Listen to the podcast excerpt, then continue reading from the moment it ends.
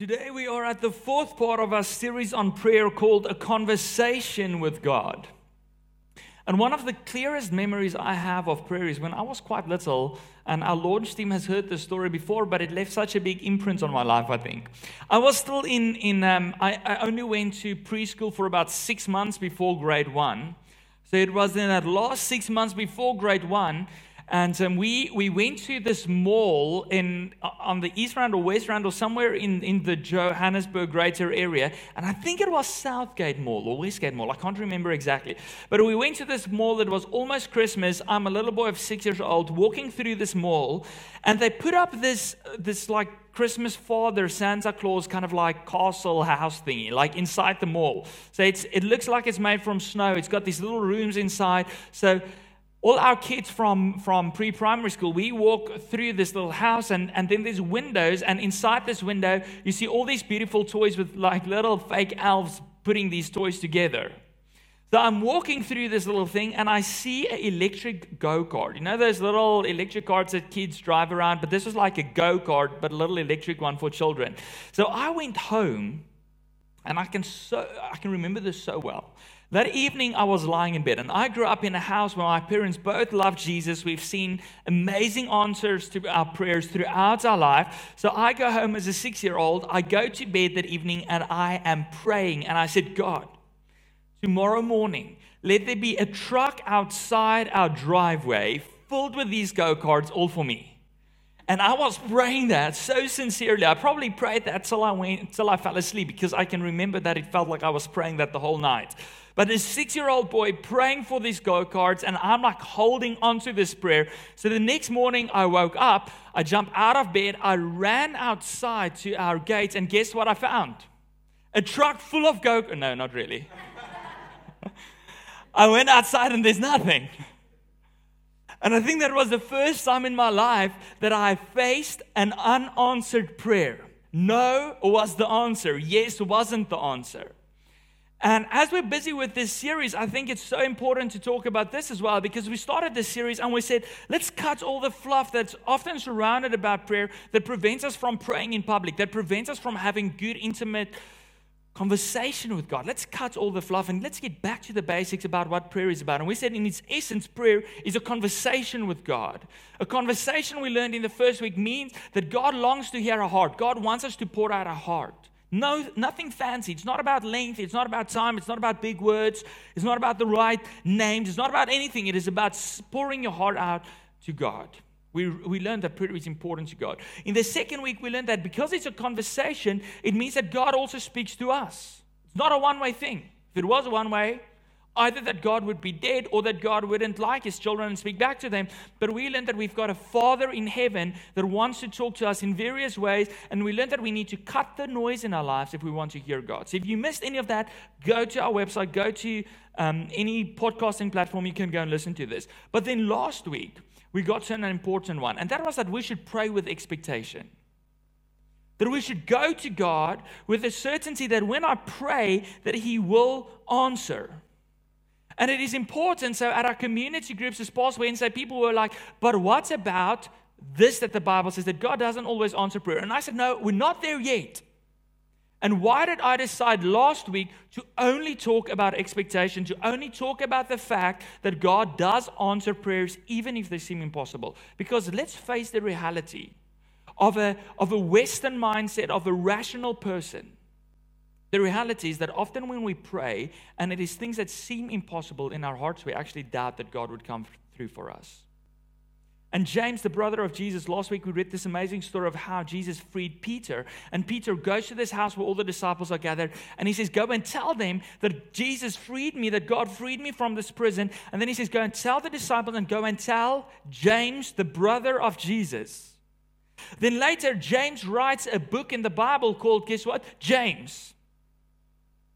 And then in James um, 1, he starts out, James 1, verse 5 to 8. James talks about, James talks about prayer. And this is what he says. He says, when you pray, don't doubt. Have faith.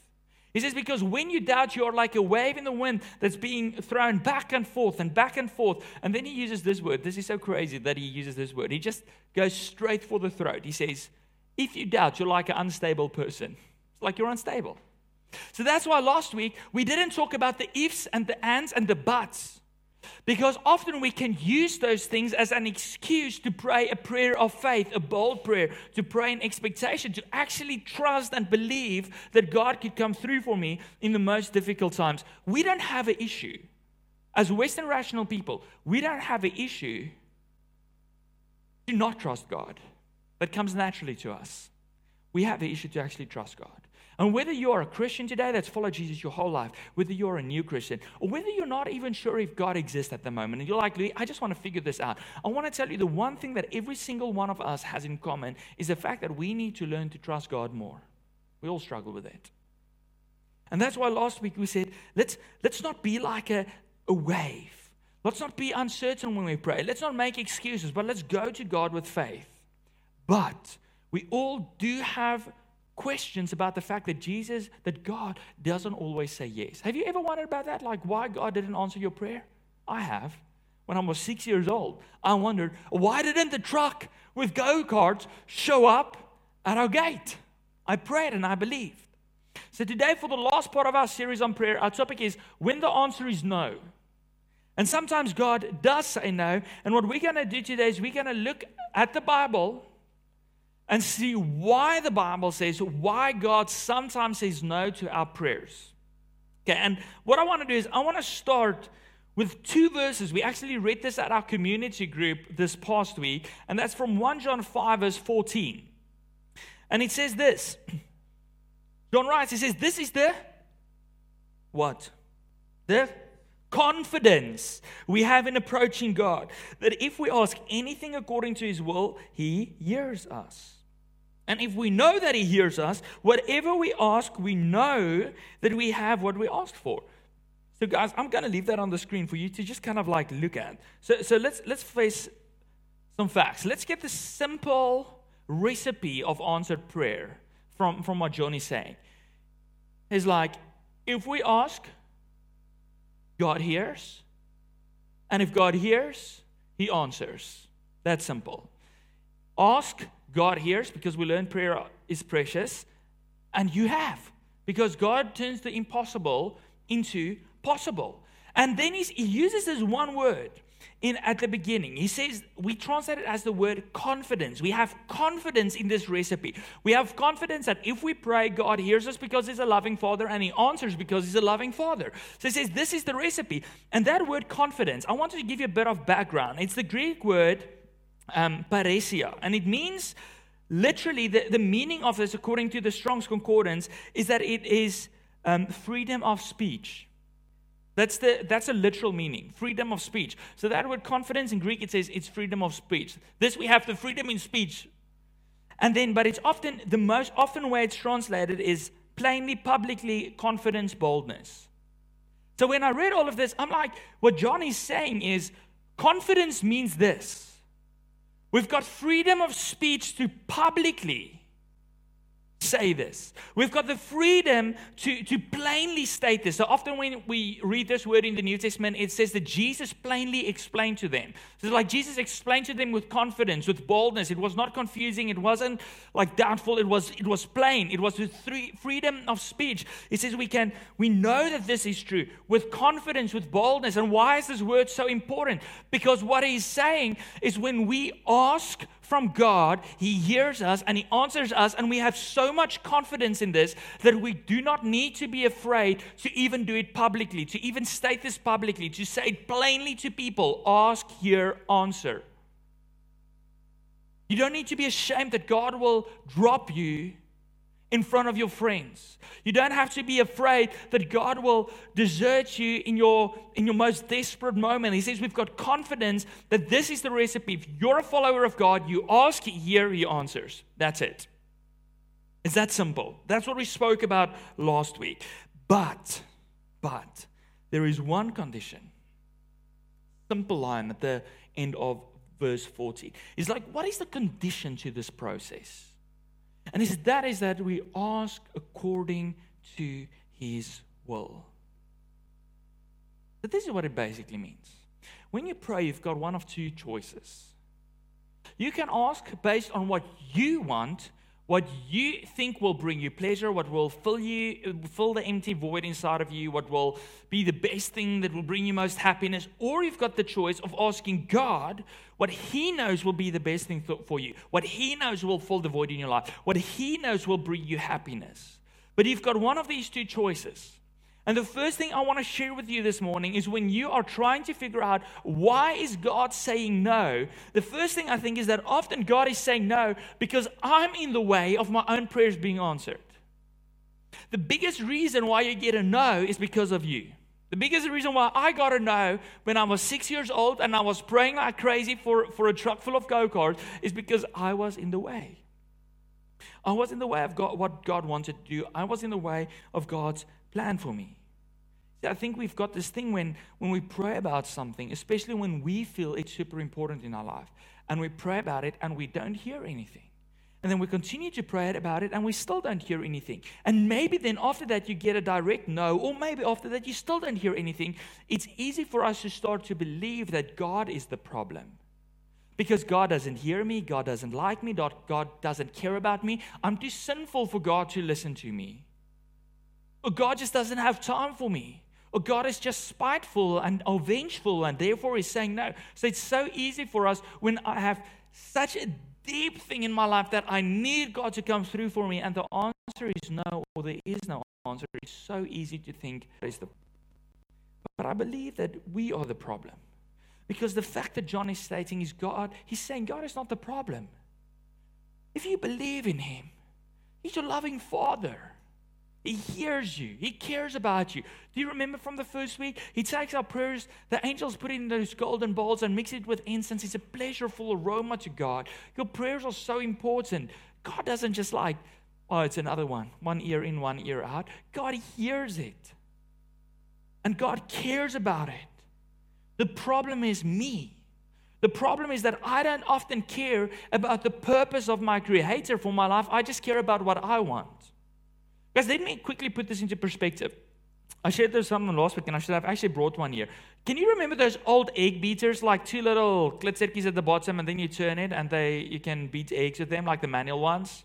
Now imagine you you have never seen that thing before, and someone gives that to you, and they're like, figure out what the purpose of this thing is. What would you do with it? Maybe like get in a boat, put it at the back, try to make like a, a manual motorboat out of it um, try to cool off yourself in the heat and the thing, and like try to create a fan. The, the thing with, with something like that is we don't know what the purpose of it is unless the designer tells us, no, that thing was actually created to be, beat eggs. Like, whoa, this makes sense. And it does its job pretty good. It's not a good motorboat, it's not a good fan, but it's good at beating eggs. Our problem is when we pray, we forget that we've got a designer. We forget what, that we have a God who created you and me with purpose, with a plan. And then we, we just want to be like, no, God, actually, I want to be the motorboat. Or actually, I want to be the fan. And God is like, I've got a better plan. So instead of asking according to His will, His plan, His purpose, we get stuck in this thing where I'm asking only about what I want, what I think is good for me. And James, the brother of Jesus, actually writes about this. He's like, Why do we struggle? Why do I get in the way? Why am I in the way of my own prayers being answered? And he makes it very simple for us in James 4. And what we're going to do today is you can actually keep your Bibles open if you've got it with you to James 4. We're going to be reading in two parts today, verse 1 to 10. Because he kind of states, What's the problem? Why do I get in the way? And then the second part to this is he says, Okay, what's the answer? How do I get out of the way? So I want to tell you first, John said it's simple. God hears when we ask and he answers. But I sometimes get in the way. And that's why I don't always get the answers. So why do I struggle? James 4, verse 1 to verse 5. James writes this. He says, and, and, and I want you to hear, he doesn't start with prayer, but this flows into prayer. He says, What is ca- causing quarrels and fights amongst you? Don't they come from the evil desires at war within you? You want what you don't have, so you scheme and you kill to get it. You are jealous of what others have, but you can't get it, so you fight and wage war to take it away from them. This is this is human issue, like deep inside of us, that we want what we want when we want it, and that leads to, to um, desires, it leads to jealousy, and it's like that, that just destroys relationships. Then he goes on and he says, Yet you don't have what you want. There's things that you needed to fill you, to make you happy. He says, You don't have that because you don't ask God for it. What was the recipe? Ask, hear, receive. He's like, You just skip the whole first part. You didn't ask, so you don't have. And then he says, And even when you ask, you don't get it because your motives are all wrong. You want only what will give you pleasure. You adulterers, you cheaters. Don't you believe that friendship with the world makes you an enemy of God? I say it again. If you want to be a friend of the world, you make yourself an enemy of God. You think that scriptures have no meaning? They say that God is passionate, that the spirit He has placed within us should be faithful to Him. Other translations say that God is a jealous, whatever, and I get jealous of them. So now we do all kinds of things to try to achieve what they did. But what did people do in the past? I think one of the most common ones that people always speak about, that's always in the, in the news, is the fact that, the, the, that Britain and a bunch of European countries went to other countries. They saw stuff they wanted. They saw gold, they saw diamonds, they saw land. They wanted it, and they colonized it. So people often talk about colonization. But guess what? The world has been doing that since man existed. In the Bible, there's always wars. Everyone is fighting everyone because they see a piece of land, they want that land, so I kill everyone, then that's my land. The Mayans did it in South America. Shaka did it in Africa. Like everyone has been doing it throughout the ages. People see something they want and they would kill for it. Today, we've got strict laws, we've got all kinds of things in place that will prevent you from killing your neighbor because you want his car. So now you do other stuff. You work harder, you resent him, you, you feel there's no contentment inside of you, and you just try to get what they want without killing them, and then you post it on social media, like, look at my new car, and like in the background, his car, standing there in the background of the photo, and you're like, yes, I'm, I made it. But what is interesting is God saying this heart issue of wanting what you want when you want it, of wanting more, wanting more power, wanting more knowledge, wanting more money, wanting more stuff, trying to fill this void in your life. It, not only does it create an issue with God, with man, he says it creates an issue with God. He says the need we have to, to want what I want when I want is makes us enemies of God. God, because we have an issue. We've got a problem with, with not getting our prayers answered because he says often we're enemies of God. Can you imagine that? Did you ever think of yourself as an enemy of God? I had to process this like, am I making an enemy of God because instead of being his friend, instead of journeying with him, I'm like, no, God, I'm going to do my own thing. I want what I want when I want it. Let's quickly run through this, okay? What's a problem? This heart condition creates a problem with man, it creates a problem with God. But he basically lists three things. And he says, This is why I get in the way. He says, The one is we don't ask. And this stems out of this problem where we want what we want when we want it.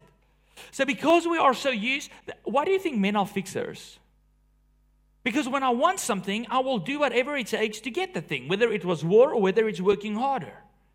Why do you think the wife walks in the door, she's telling you, you what her hard day was, and you're like, this is how you should fix it? Because you want her to be happy, so you tell her how to solve that problem. We are fixers, we are people who take what we want, we are hard workers. Life has taught us that live your dream, just work harder, you will achieve it. So we get into this mode where we start to believe that I've got what it takes to make my dreams a reality. That I've got what it takes to live out my purpose in life. I've got what it takes to make me happy. So instead of turning to God and say, God, what is your design for me? What's your purpose? What's your plan for my life? How, how what, what do you want for me? How can you help me to feel fulfilled? I just like, I'm going to do my own, so I don't even think about praying. And we spoke about this last time, last week. Often we wait, so we get to a point in our life where we've got no hope left, and then we're like, oh, shucks, God is there. Maybe He can intervene now.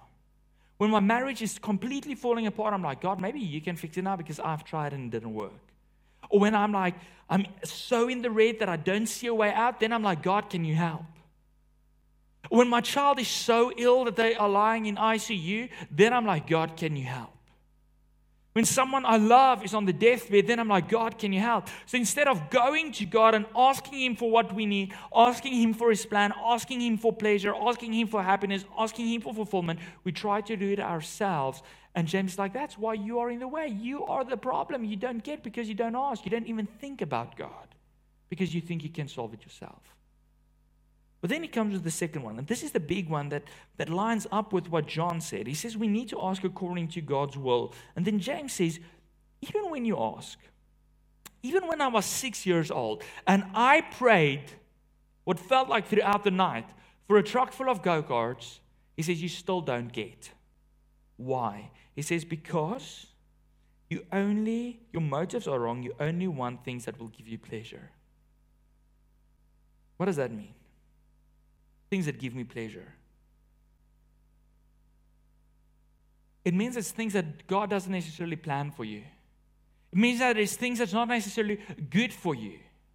But it's things that you think will fill the void inside of you, that will fill the emptiness, that will take away the depression, that will take away the anxiety, that will make you feel happy, that will make you feel accomplished, that will feel that will make you feel like you've got power, that will make you feel like you've got fame. Those are the things we pray about. I wanted those go karts because it would have been so cool to drive up and down our little gravel road in my electric go kart. It doesn't matter if, it, if it's necessary for life, it doesn't matter if, if God cares about it, as long as I could have it. Because this is the hard condition that the whole marketing industry is built upon. And I used to be a marketer, I love marketing, I think it's cool. But marketing exists because of this hard condition where we want what we want when we want it, because we, we need external things to fill a hole in our life that we don't know how to fill it. I was watching a documentary this week where they spoke about marketing to children. Did you know just a couple of years ago, there was no marketing to children on TV? It was marketing to the parents for the children. Like, parents, this is the best cereal for your kids. And then mom is like, oh, shucks, my kid needs to grow up strong, so I'm going to buy that cereal and feed my child. And then the marketers realize not only does adults have a problem with this, not only do we think we know best, but children also have this weird hole inside of them that they want to fill. So they shifted gears to market directly to children. And guess what? Sales skyrocketed because now they will show this new shiny toy, and kids are like, "Mom, mom, can I have this? Can I have this?" And and mom is like, "No, you can't." And then he sees it on TV again. He's like, "Mom, but seriously, look how happy the kids are on TV. It's so good." And then finally, mom is like, "I can't stand this anymore, so I'm gonna buy little Angel what she wants." The marketing industry is built on this. Now they actually are talking in, the US about banning advertising to children because they're literally brainwashing them and manipulating them. They are using a weakness we all have and they are exploiting it to sell more stuff. So let me tell you this Do you really need a new car? Do you really need a new cell phone? Do we really need the stuff that we ask for so, so, so intensely? When you one day lie on your deathbed and you close your eyes, would all of that mattered? No, it won't. It won't. All of that will just be like, doesn't matter. But when we pray, doesn't that feel like the things that just dominate our prayer life? I don't know about you, but for a long time in my life, that was my prayer life. We remember to say, God, thank you for the food, thank you for our, our house, thank you for my work, and then the list start. God, please help me to achieve this, to get this, to find this, to do this, and to get this. And I, I can't speak for your prayer life, but I was guilty of that. Because there were so many things that I wanted for so many wrong reasons. And I love Jesus. But I didn't get that he had a bigger plan for me than what I wanted. Like, you have to get around that. Because the third reason why we don't get links into this, and he's like, we make enemies with God. Do you know what happens when you keep asking someone for something, keep asking your mom for something, and she keeps saying no, a child throws a tantrum. Why? Because they get angry because the parent is not meeting their needs and they're asking for it.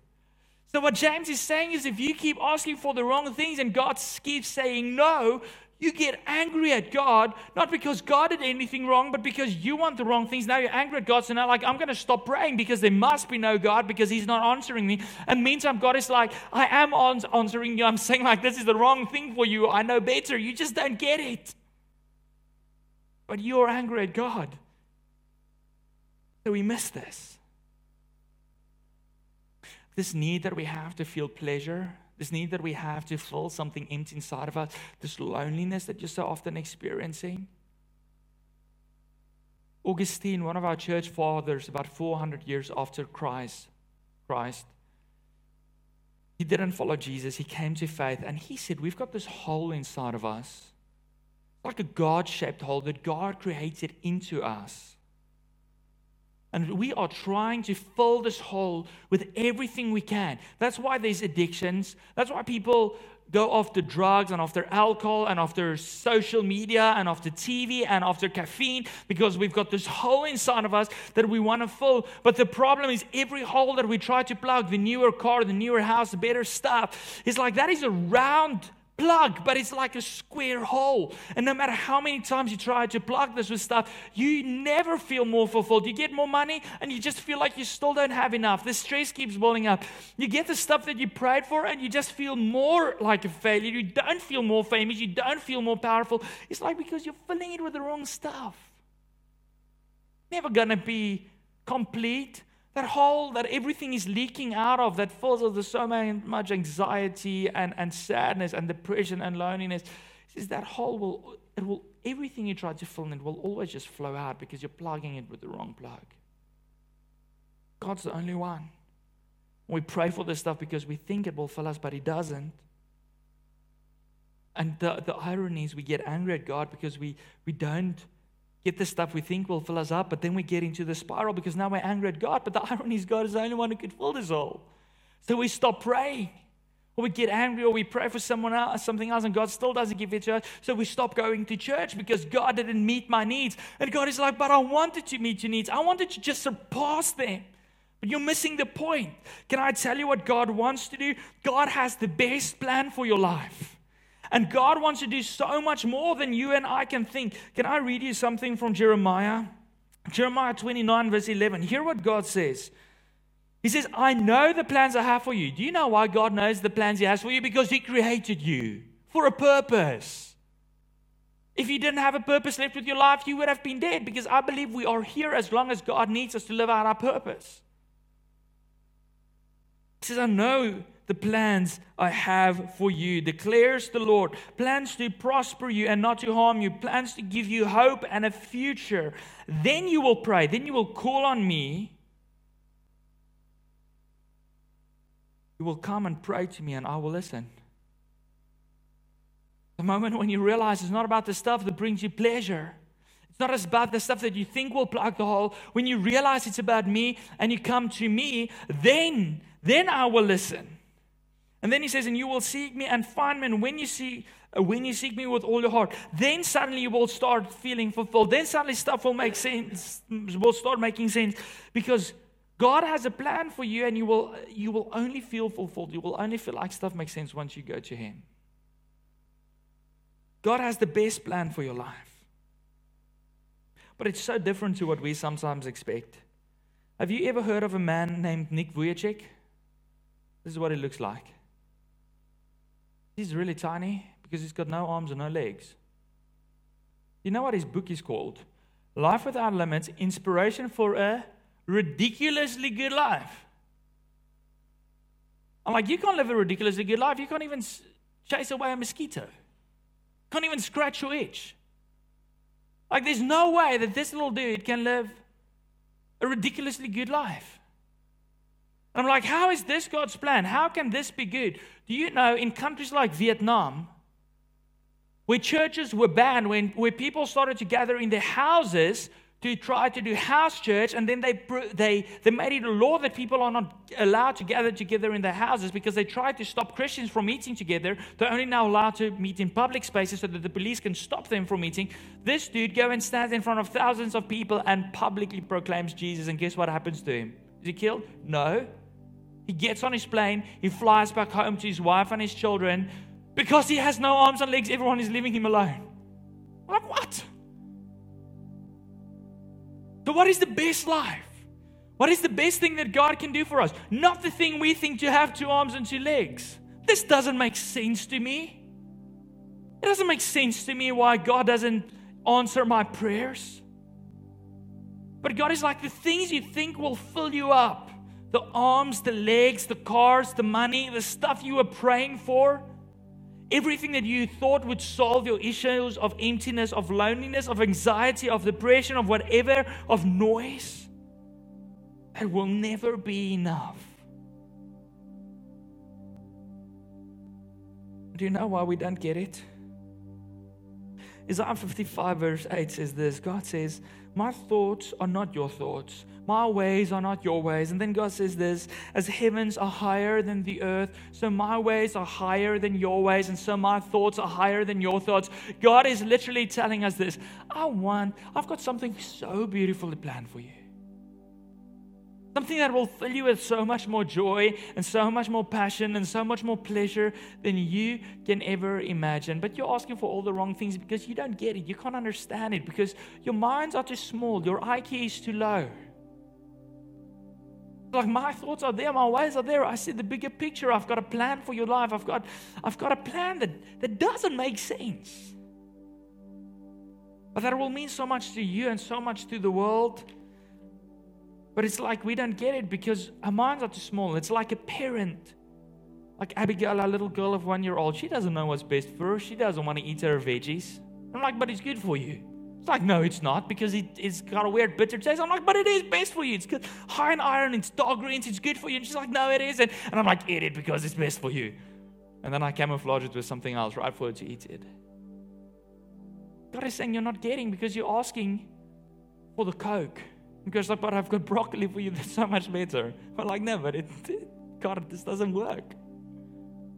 Because like you can't understand it because my ways are so much higher, my thoughts are so much higher than your thoughts. So how do we line up? How do we then get to this place where, where if I keep standing in the way, if, if the things I think will fill me doesn't fill me, and I I don't get my prayers answered because I keep asking for the wrong stuff. How do I get to a place where I, I get to the right stuff? James 4, the last part, verse 6 to 10.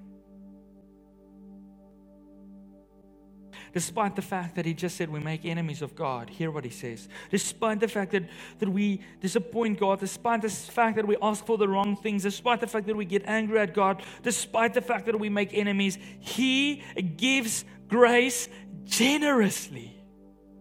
He gives it to you, although, and, and to me, although we don't deserve it. Although we keep doing the wrong stuff, we ask for the wrong stuff, He just gives it. And not a little bit, He gives it generously a lot. He says, as the scriptures say, God opposes the proud, but He gives grace to the humble. So humble yourselves before God. Resist the devil, and he will flee from you. Come close to God, and God will come close to you. Wash your hands, you sinners. Purify your hearts for your loyalty is divided between God and the world. Let there be tears for what you have done. Let there be sorrow and deep grief. Let there be sadness instead of laughter and gloom instead of joy. Like, that doesn't sound like pleasure. He says, But then this happens humble yourself before God, and He will lift you up in honor.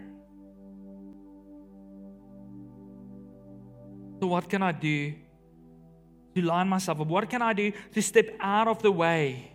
Of my prayers so that my prayers can actually be answered. He says the first thing, after you've met an enemy of God, after you didn't ask, after the fact that you asked for the wrong thing, what can you do to line yourself back up? It's like the first step is humbling yourself. Rick Warren said this. He said, Humbling, humility is not thinking less about yourself because you're beautifully made. God made you a little less than, than a heavenly being, the Bible says. You're so special, God knows how much hair there is on your head. Don't think less of yourself. You're precious to God. The Warren said humility is not about thinking less of yourself, it's about thinking of yourself less. You know why we want all this stuff? Because I keep thinking about myself, about what will make me happy, about what's best for me. It's like humility is thinking about less about yourself. What does it mean? I think more about other people, I think more about God. Do you know why this man is making such a huge difference in the world? Because he's thinking less of himself and more about others in the kingdom of God.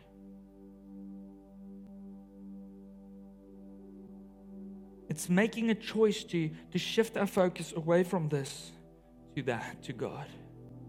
That's what humility is about. That's what, what it means to humble yourself. He says the second thing is to resist the devil because every time you go on your knees, every time you say, God, it's not about me, every time you take in that posture, whether it's physical or not, of, of just going before God and saying, like, God, I need you. I receive your grace. Every time you do that, the devil's going to swoop in. He's going to come after you. He's going to try to, to shift your focus away from God back to yourself. It's like it's not only enough to focus on God, but you have to resist Him. You, every time that, that selfish stuff pops up, every time the stuff pops up that's just about your own pleasure, you have to fight it. You have to say, No, I'm gonna, I'm, I'm not gonna shift my focus, I'm gonna keep it on God. Then he says the third thing is draw close. So you're focused on God. You're resisting the attacks of the enemy. You're keeping your focus. And then he says, and then something starts to happen. You start to move closer to God. You start to move in his, in, in his direction. You get closer and closer. And you know what happens with, with proximity? It leads to understanding. The closer I am to my wife, the more I understand her needs the more I understand their heartbreak, the more I understand their joy, the more I understand her. And if we want to step out of the way, we want to keep, stop praying prayers that won't be answered because it's not God's plan, because it's actually not good for us. We need to move closer to God so we can start to understand His heart. And other things start to make sense to us. We start to think about things. We start to pray about things that we never prayed about before. And then the last thing, he writes a couple of verses like there should be tears and there should be sorrow and deep grief. Purify yourself. He's saying at that point, when you come close to God and you start seeing His holiness and His beauty and His power, and you start understanding something about God, you have to start looking at yourself and realize the things that creates the distance between you and God, the sin, the mistakes, the prayers that were all about yourself and not about God. And he says, and then you need to turn away from that. That's what the word repentance means. It means I'm so sorry about something that I won't do it again.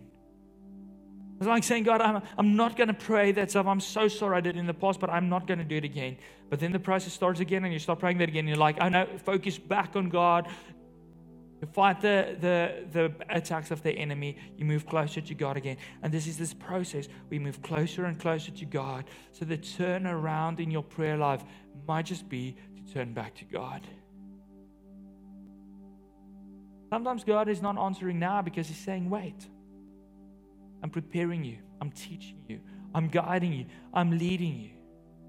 Sometimes God is saying no because you ask for all the wrong stuff.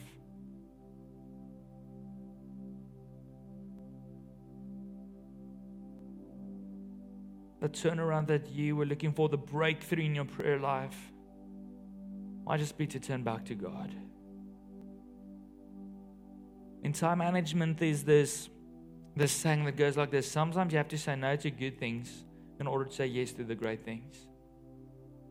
Same way with God. He has to say no to the good things we think is good in order to give us the best things, the great things. But we can only understand that if we move close to God. So, in the words of James, humble yourself before God, and He will lift you up in honor. He will give you the highest position. He will, he will give you what you need. He will give you real pleasure and real joy and real peace and real meaning. You will stop feeling like you're just floating through life. You will stop feeling like you're missing something. You will stop feeling empty. You will stop trying to pray for all the wrong stuff to fill this up with because He will lift you to a place of honor. Let's humble ourselves before God. He doesn't always say yes, but He always says, I'll give you the best because I love you. Let's pray. Jesus, we struggle to understand you. Because your ways are so much higher than ours and your thoughts are so much higher than us. And I just pray for forgiveness, Lord, that so many times I ask for all the wrong things and I make the same mistakes over and over and I get angry at you because I am just small to understand your plan. But I pray, Lord, that you will help me to move out of the way. You will help me to put my focus back on you that I would be so close to you that I will understand something of your plan for my life, that I will understand something of your heartbeat, and that my prayer life can line up with who you are. In Jesus' name, Amen.